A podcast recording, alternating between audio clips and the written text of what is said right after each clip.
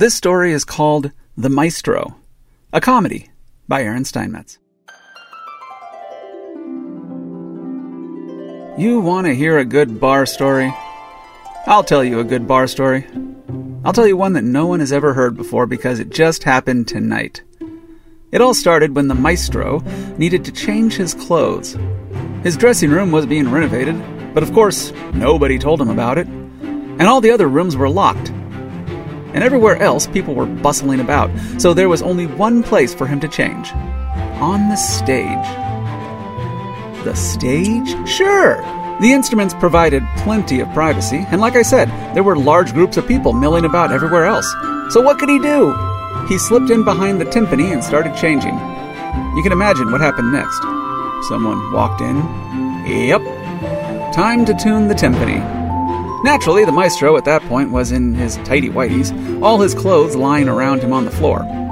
He had just enough time to grab a handful of clothes before he dove behind the cello. Sadly, in his haste, he only grabbed a tuxedo jacket.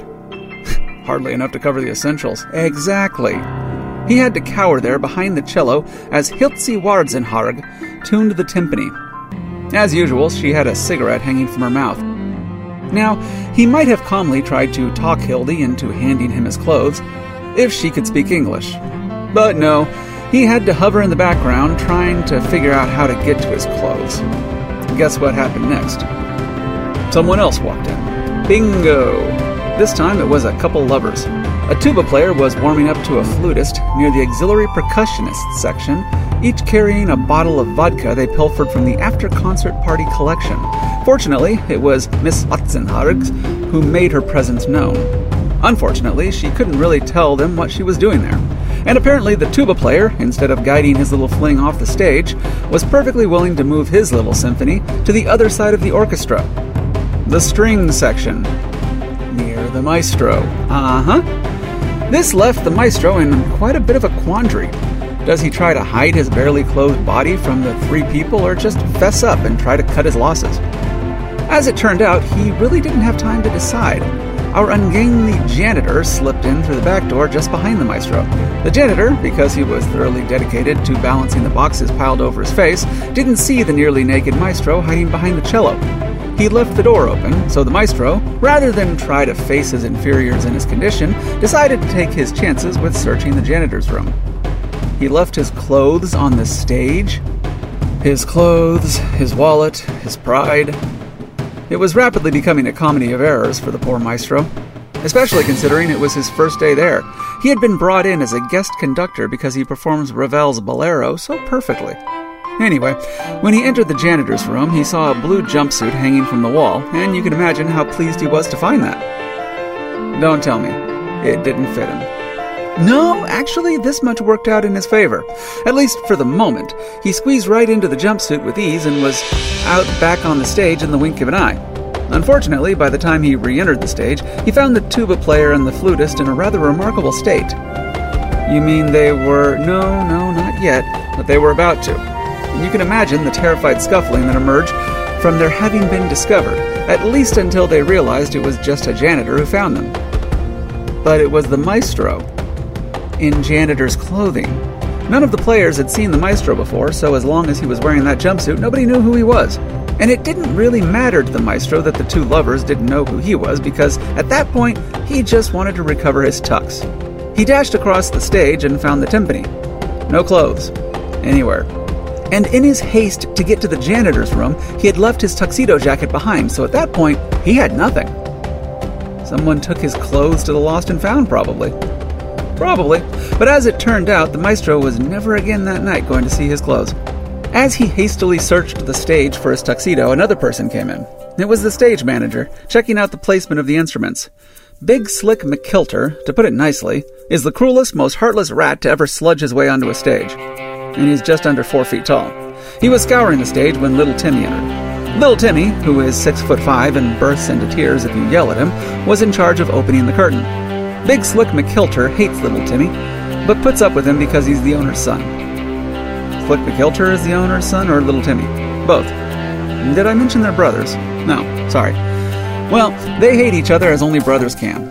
Big Slick McKilter was desperately trying to keep his bubbling rage bottled up as he quietly screamed at little Timmy about something he damaged in Hildy Watzenharg's equipment, while the maestro stealthily snuck around the stage, knowing that he would have to deal with Big Slick McKilter if he was found out.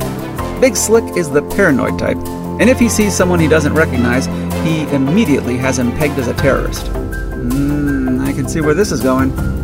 Like a freight train speeding towards a brick wall, yep. The maestro managed to avoid Big Slick McKilter for the moment, but left the stage and entered the hallway outside and found a horrible mess. Apparently, little Timmy had managed to spill his Dr. Pepper all over Hildy Watzenharg's suitcase. Because the real janitor was somewhere unloading boxes, the maestro was the only one there to find the mess. Then Hildy Watzenharg entered. And though she spoke no English whatsoever, her demanding tone and flamboyant arm movements told the maestro enough. She wanted him to clean up the mess. And though he desperately tried to explain that he was the conductor and he had to find his clothing, she couldn't understand a word of what he was saying. Time was running out for the maestro, so rather than fight it out with Hildy Watzenharg, he just apologetically waved his hands and hurried off. I bet Hildy Watzenharg wasn't happy. No, she wasn't. I'm not too familiar with Czechoslovakian obscenities, but I'm sure the maestro got quite a few of them as he slipped away from Hildy. At this point, the stage was filling up with players quickly, and it occurred to the maestro that he might just have to conduct that concert in a blue jumpsuit. He found this quite disconcerting, but he was willing to swallow his pride for the sake of music. Upon entering the stage, though, he found a disturbing image waiting for him. Were the tuba player and flutist still going at it? No, the janitor had spilled his boxes all over the far end of the stage. Apparently, he had been balancing 200 wine glasses for the after concert party and dropped them when he bumped into Big Slick McKilter. Broken glass covered the floor like grass. You'll recall the maestro was wearing no shoes. Ugh, that had to be painful. The glass was the least of his worries. Big Slick McKilter was screaming at the janitor at the top of his lungs while little Timmy, too overcome by the excessive noise in the room, was jumping up and down and screaming. In the meantime, the tuba player and flutist, having hastily dressed themselves as well, were trapped barefoot behind all the broken glass. Several other concert players were on the stage tuning their instruments, trying to avoid attention. Big Slick sent the janitor off to gather his cleaning supplies and then set himself to the desperate task of calming little Timmy down. If they're brothers, I'm sure he's very experienced at that. Oh, yeah, before long he had little Timmy up and cleaned off and getting ready to carry the lovebirds across the broken glass to their instruments. Because of his large size, little Timmy has huge boots. The flutist was nice and light. He had no problem carrying her across the grass. The tuba player, though, was just about as tall as little Timmy. The maestro carefully snuck around, looking for any sign of his clothes. It was at this point that Big Slick McKilter spotted the maestro. He scurried over to the maestro, screaming at him because he wasn't cleaning up the broken glass because the maestro was dressed as a janitor. Exactly. Meanwhile, outside the janitor's room, the real janitor was getting screamed at by Hildy Watzenharg for not cleaning up the Dr. Pepper. All the voices in one angry boom crossed the stage and entered little Timmy's ears as he was trying to carry the tuba player across the broken glass. Oh no. Oh yes. That tuba player fell to the ground very unhappily, and little Timmy ran away bawling, covering his ears. The tuba player was not a pretty sight. And for once in his life, Big Slick McKilter was having a hard time deciding whom to yell at. His brother for dropping the tuba player, the janitor slash maestro for dropping the wine glasses, Hildy Watzenharg for yelling at the other janitor, or at himself for yelling too loud and scaring off his brother. This was quite a conundrum. Oh, and it gets worse. Now, the tuba player was cut up pretty badly, but he could walk, so he and the flutist took care of themselves as they called an ambulance. That left Big Slick McKilter to try to subdue little Timmy, who he found clinging to a lamppost outside, beating the side and wailing. Audience members were filing into the theater at the time and were quite puzzled by the sight before them. In the meantime, though, our heroic maestro had managed to find his tuxedo jacket. Unfortunately, it was on the back of Johnny Filcher, a kleptomaniac trumpet player. Boy, you guys got a little bit of everything, don't you? Oh, yeah, we're a little freak show down there. Well, the maestro, who had never actually met Johnny Filcher, had the difficult task of cajoling him into returning his tuxedo jacket, which was a rental, by the way, before the concert actually started, which wasn't long off. Johnny Filcher was busying himself with his trumpet when the maestro tried to convince him he was the conductor and it was his jacket. Filcher didn't believe him. Why should he? To Filcher, the guy talking to him was just another janitor pretending to be a conductor trying to take his new acquisition. While the maestro was arguing with Johnny Filcher, Big Slick McKilter dragged a weeping little Timmy back into the stage, and all the while Hildy Watzenharg was giving the real janitor the third degree. The paramedics, who hurried over as fast as they could when they realized the accident was going to disrupt the big concert, burst into the stage area searching for the wounded tuba player. They didn't have to search long. They found the tuba player? They found little Timmy. Bent double on the floor, clinging to the curtain with one hand, he was pounding the floor in rhythm with his ghastly wails with the other. Assuming he was the injured player, they tried to dislodge him from the curtain to assess his injuries. Where was Big Slick McKilter? Believe it or not, he was busy trying to find the maestro. The concert was supposed to start in a few minutes, and the maestro was missing. Or so he thought. While Big Slick McKilter was searching the back rooms for the maestro, the maestro was trying to get his jacket back from Johnny Filcher. The paramedics were busily trying to help little Timmy while the flutist and the tuba player were in the janitor's room. They had snuck in there so the flutist could pick glass out of the tuba player. Then one thing led to another. They weren't. They were. And if that wasn't bad enough, the paramedics decided that little Timmy was suffering from a condition far worse than broken glass syndrome. And fortunately for them, they just happened to have a straitjacket handy. Ooh, Big Slick McKilter wasn't too happy, I assume. No, he wasn't. When he saw his blubbering baby brother strapped into a straitjacket, he was ready to burst an artery.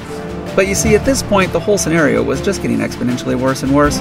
You'll recall Hildy Watzenharg had an occasional cigarette indoors. Yes? And the young lovers took vodka with them on the stage. No. Yes. Pretty soon, a nice blaze was growing in the far corner near the janitor's room. All the while, Big Slick McKilter was chasing the paramedics, who were chasing little Timmy, who was wailing something about having to do his job. In the meantime, the janitor, who was desperately trying to clean up the broken glass despite all the interruptions, was trying to ignore Hildy Watzenharg, who was still screaming about him having to clean up the Dr. Pepper so she could start tuning the snare drum. And while this was going on, the poor maestro was beginning to think his tuxedo was the least of his problems. Can this get any worse? Mm hmm. You see, the fire spread into the janitor's room, so the tuba player and the flutist had to drop what they were doing and exit the room. Just as they did, little Timmy managed to escape his straitjacket and reach the curtain cord. It was 7 p.m. The audience was in their seats. The concert was supposed to begin. Don't tell me. Little Timmy pulled open the curtain to reveal to the audience two scantily clad lovers running across the stage with their hair on fire, Big Slick McKilter screaming at Hildy Watzenharg for starting the fire that was spreading across the janitor's closet and into the string section, and two paramedics trying to subdue little Timmy as he was curled up in a fetal position, beating his head against the floor in a half set straitjacket and screaming bloody murder. Wow. So, uh, what did you. I mean, what did the maestro do? Well, the maestro decided not to conduct the symphony and instead went to a bar. Hmm. Good story. Thank you. That's a nice jumpsuit, by the way.